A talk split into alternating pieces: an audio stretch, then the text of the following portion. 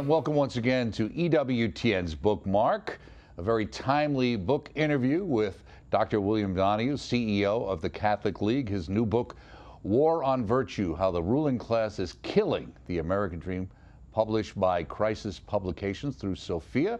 Always great to see you, Bill, and have you here on Bookmark. Well, thank you very much for having me, Doug. Now, this book is incredibly timely, uh, War on Virtue, and I think one of the great insights you have into this book is answers a lot of questions where people try and figure out what is exactly going on in society. And you really put your finger on that whole idea of the elites. How did you come upon that? Well, of course, as a sociologist, I've been looking at this subject for a long, long time. One of my areas was political sociology. Another area was stratification, which is basically the study of inequality. And I've been looking at, you know, why is it that some people succeed and others don't? We can get onto that. But in terms of the elites, yeah, the elites, the ruling class, they're the people who are the decision makers running our major institutions. Now, it used to be, up until fairly recently, that you had this kind of left wing woke uh, ideology which was uh, current in the uh, in the arts, in education, the media, the entertainment industry, uh, the legal activist organizations like the ACLU. What's gotten worse, and this is only in recent times, you now have the corporate 500, you have the healthcare industry, the titans, and you have the Joint Chiefs of Staff and the tops of the military uh, in, in, in all the branches of the armed forces. I'm not talking about the average doctor or nurse or guy who works in a corporation or army man or, and woman. I'm talking about the elites at the top. They have gone full throated left and they are working against the best interests of this country. Uh, and it's, right. it's stunning to me as a sociologist to see that this has happened so quickly. Right, that's the amazing part is how quickly these things have cascaded. You start off the book talking about 1931, the concept of the American dream, and you go to point out that the policy of the left are making it increasingly difficult for millions. So-called progressivism has proven to be one of the most regressive forces in the country. Why is that the fact? Why is it not progressive? Well, you, Why is it regressive? If you look, for example, at the black family, and I've studied this issue for a long time, yes, there were problems going back to slavery and, and, and after that, and during Reconstruction and during the late 19th and the, and the early 20th century. However, the black family was mostly resilient as recently as the 1950s if you want to see when and why the black family crashed, where you now have an out of wedlock rate of about 70%, much higher in certain neighborhoods, that began in the 1960s. Mm. But, and we had was no economic need in the 60s for a massive welfare program. In the 1930s, there was. You had the Great Depression. But in the 1960s, the unemployment rate for the country was 3.5%. and was 4% for blacks. That's virtually no unemployment. It was the idea that we that blacks the ruling class decided they can't really make it on their own. So we're going to push them across the finish line mm. and we're going to give them welfare and dependency. And it destroyed them. Now, some people said, well, some of these things were intentioned, well intentioned. That's true. Some of the decision makers were well intentioned, others were not. And I mentioned Frances Fox Piven and Richard Cloward, a, a husband and wife couple from Columbia University which pushed these ideas on Mayor Lindsay in New York and others to intentionally make New York City go bankrupt, and the federal government would step in and create socialism. My point is they mm-hmm. use blacks as pawn, pawns for their political game, and they help to destroy the black family. That's just one example. There are other examples: crime, right. education, and others. Right. Right. That, uh, that, you, you gave me chills remembering Mayor Lindsay, having grown up in New York. So you also say here the making of American Dream and the attempts being made to thwart it are the subject of this book. The American Dream cannot be realized without the exercise of core virtues, virtues that the ruling class is committed to subverting. Why is the ruling class against these virtues? Well, they're against them for, for a selective group of population. They're not against them for their own people. First of all, let me just mention the virtues. I studied why is it that some people are a success and others are not, and I also looked at certain demographic groups, such as Asians and Jews and Mormons and Nigerians. They are far and away the most successful, economically speaking, and in terms of educational achievement. Now, they have what I call the vital virtues. They practice self discipline also known as self control or impulse control. They practice a sense of personal responsibility and they exercise perseverance, or what psychologists call grit. Hmm. If you have those virtues, you are likely to be a success in any area. I don't care if you're a piano player or a professional basketball player or a dentist. If you have those virtues, you're likely to be a success. Now, the ruling class, I have argued, they are the ultimate racist in our society. I'm mm-hmm. talking explicitly about the well educated white people who run the major institutions. They have effectively given up on black people, saying you're not equal like us. And only with our help through reparations and holding Asians back and dumbing down and the educational standards, equity education, as they call it. Uh, I, when I worked in Spanish Harlem with black and Puerto Rican kids in a dangerous neighborhood, when I worked as a college professor as the faculty advisor to the basketball team, I've worked with a lot of African Americans. Yes, they come to the table handicapped, not because of racism and discrimination. I'm not saying it doesn't exist. Mm-hmm. They come to the table handicapped because they come from one parent families. And as I point out in the book, I come from a one parent family. Right. And, and yes, I was in trouble a lot too. The problem is not race that drives the crime rate high amongst African Americans, it's the fact that they come from fatherless families. And, and so if you look at what the elites are saying is, you can't cut it. You can't do it on your own. I treated blacks as equal. I knew they came from tough quarters, but instead of dumbing the bar down, I did my best to help them clear it. That's what a person who really believes in equality believes that everybody can succeed. You may have to try harder with some groups, other, others because they've been disadvantaged. But when you give up on them, hmm. Charles Murray said it in 1988. He said, This is the custodial democracy. The white liberal elites are taking charge and they're treating black urban people the way we have the Indians, the new wards of the state. Okay. Now, you also point out, as you said, self discipline, personal responsibility, perseverance. Uh, you know, that's what you need to succeed. It doesn't mean that they guarantee success, but without it, you're guaranteed failure. And you talk about a scale of values, but you also bring up patriotism. How does that fit in? Oh, absolutely. I mean, we live in a country today, and I'm a veteran of uh, honorably discharged during the Vietnam War period from the United States Air Force. And yeah, if you believe, if you love America as you do, Doug, and the people at EWTN who are watching, uh, as, as most Americans do, you're concerned about the, the degree to which we're teaching young people, beginning in the pre-K ages, to hate America. And that's what this is. the hate America campaign. Critical race theory is all a lie all based on the lie that we live in systemic racism and nobody can get ahead and Whitey is gonna- is holding you back and the like. Uh, and I quote no end to black scholars to make my point. It's not just Bill Donohue uh, opining here. As you know, as I always do, I have hundreds of footnotes. I make sure I give attribution, and I'm not taking some crazy right-wing source. This is taken from scholarly material uh, and what's going on here. So yeah, you, you've got a serious problem there, and and and uh, it, my hope is that uh, Right. you can correct it. Now, in Why Virtue Matters, one of the things you point out, success is not a function of luck. luck. And I was thinking, it seems like a lot of people have been convinced that basically you have what you have because you were born white or you were born rich or you were born this. And so it is a matter of luck, but you're saying it's not. No, it's not. No question about it. You you you know where luck does figure into it, and I don't want to get too technical here because I know this subject pretty well. If there's any if if if there if luck plays a role, it's within the same family. In other words, the brother might do well, the sister might not do well, or vice versa. And sometimes it's a matter of happenstance and luck there. But when you start looking at demographic groups, just to give you one of the four groups I mentioned, Asians. They come over to this country, they don't even they don't understand a lick of English within no time, their kid is a valedictorian. Now, why do the Asians do so well in school and ultimately in the workforce? For one thing, they come from intact families, father and a mother. I didn't say two fathers. I didn't say two parents. They have a father and a mother, mm-hmm. and they bring with them certain attributes that are not transferable. And they make sure that their kids do homework. Nobody does more homework, no demographic group in the country more than Asians. Blacks do the least amount of homework.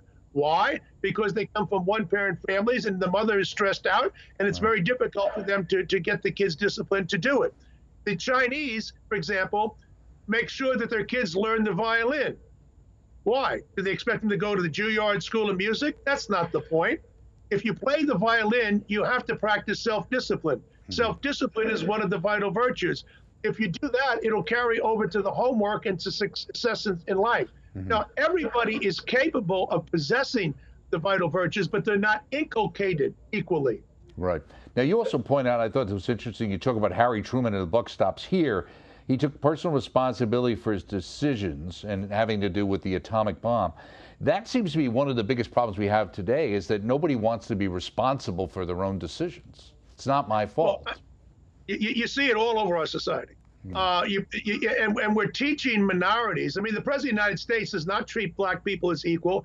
He gave that horrendous speech on May 13th uh, of this year uh, at Howard University, which we basically told blacks you're all victims and you're all held back and you can't make it. Uh, when, when Senator Tim Scott came out and said that he wants to run for president as a Republican, hmm. he was criticized on The View by Joy, Joy Behar and, and all the others, saying that, oh, what is he saying? That victim victimhood is bad? Well, yeah, victimhood is bad because it's the sense of inefficacy or what hmm. the psychologists call a sense of powerlessness. If you teach people that you're a victim and you can't succeed, you're not likely to. And that's why, getting back to the patriotism element there, if you believe that America is, is a horrible, racist, rotten country, why would you want to defend it? So the vital virtues do spill over into patriotism as well.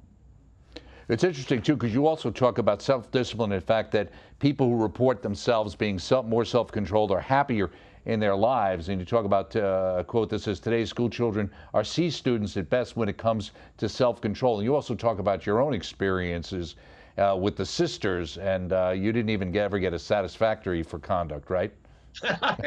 My poor mother, see, she she worked nights as a nurse, and so I never saw her during the week. Only saw her on weekends. My father abandoned me when I was a little kid, and uh, my grandparents from Ireland, they came over to the Bronx and eventually to Long Island and and they raised me, and, and you know they did the best job they could. My sister, uh, but uh, it, it's interesting. I was always in trouble. I wasn't a, really a mean kid, but I was always a, a smart aleck, quite frankly, always mischievous. Mm-hmm. And uh, you'd either get an S for conduct or a U unsatisfactory. I never saw an S in my all my years. Uh, if you count kindergarten, and nine years at St. Anne's in Long Island in Garden City.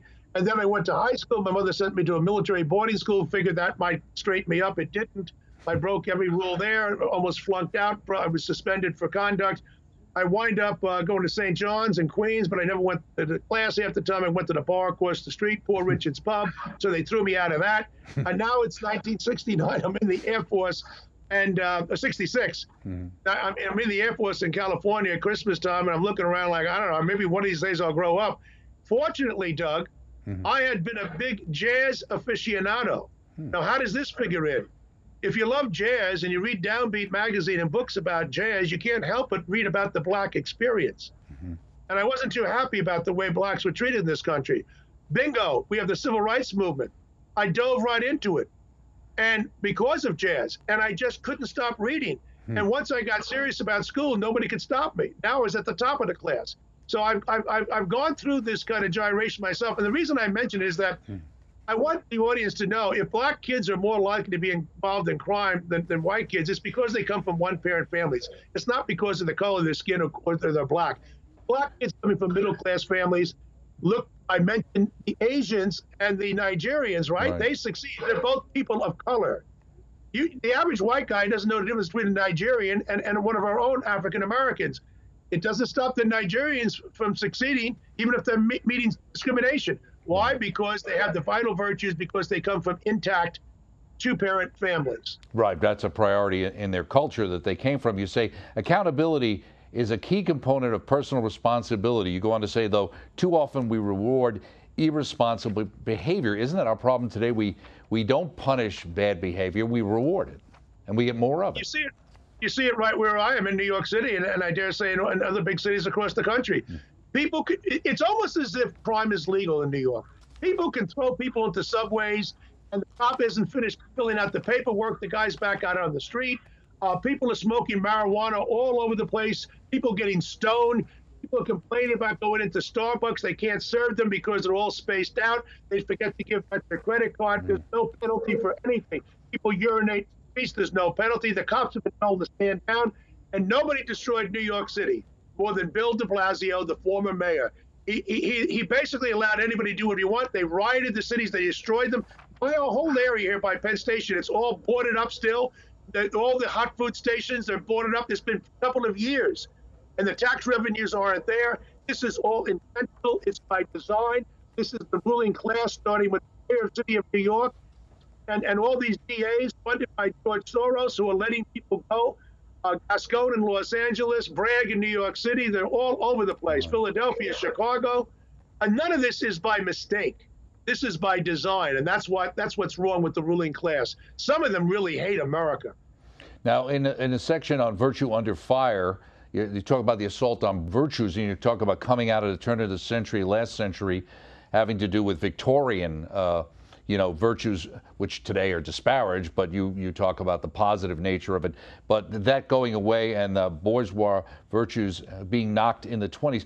Now, and, and, and the attack beginning on the nuclear family, was that kind of the lost generation uh, post World War I kind of a thing? Where did that come from?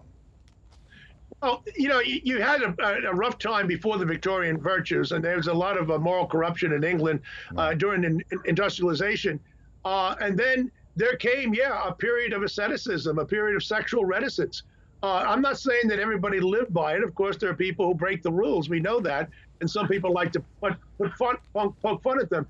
But the bourgeois virtues are self discipline and, and perseverance and, and, and many other things, and, and, and working hard and being self reliant.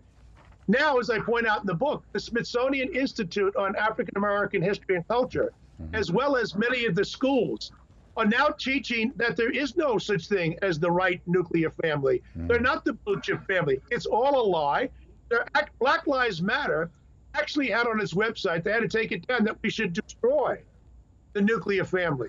There are people are teaching our kids to, to they want to destroy the nuclear family. And people say, Bill, that sounds kind of extreme. Read the book and see the see the attribution, mm. see the evidence. I don't shoot from the hip. I provide the evidence and the data.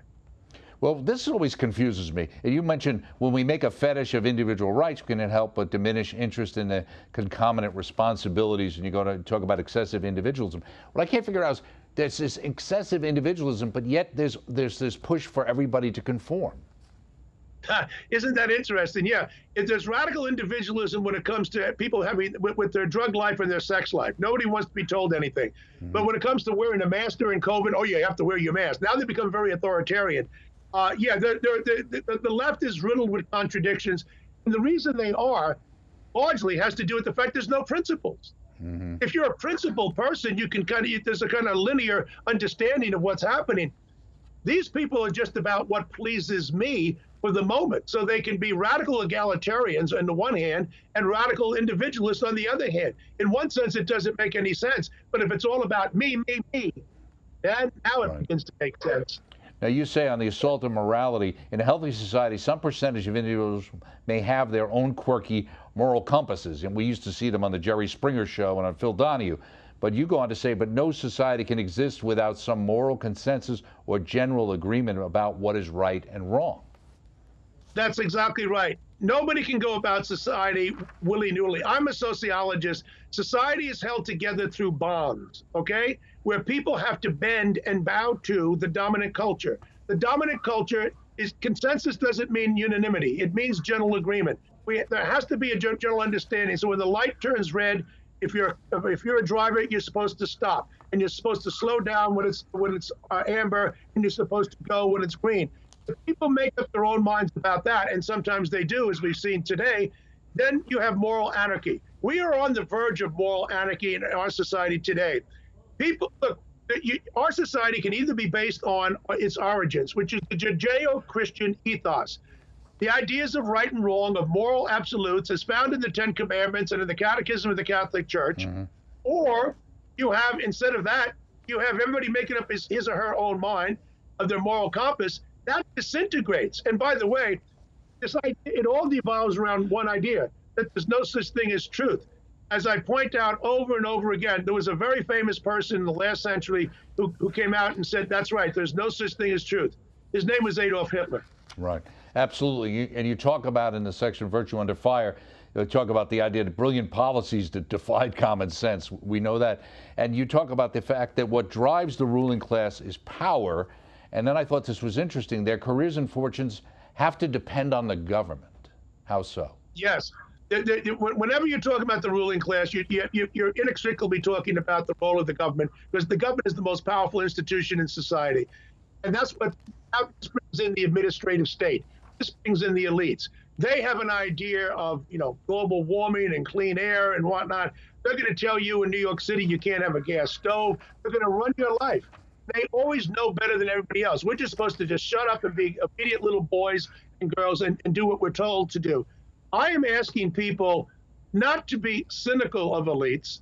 I don't think that cynicism is a good thing. I am asking people to be skeptical. That's one of the answers I have in the book. Be skeptical. Mm-hmm. If somebody says to you something which strikes you in the gut as incoherent, inconsistent, or just simply mad, mm-hmm. such as men get pregnant, and it comes from a Harvard Medical School panel, which is what they've said, then you tr- you should trust your gut.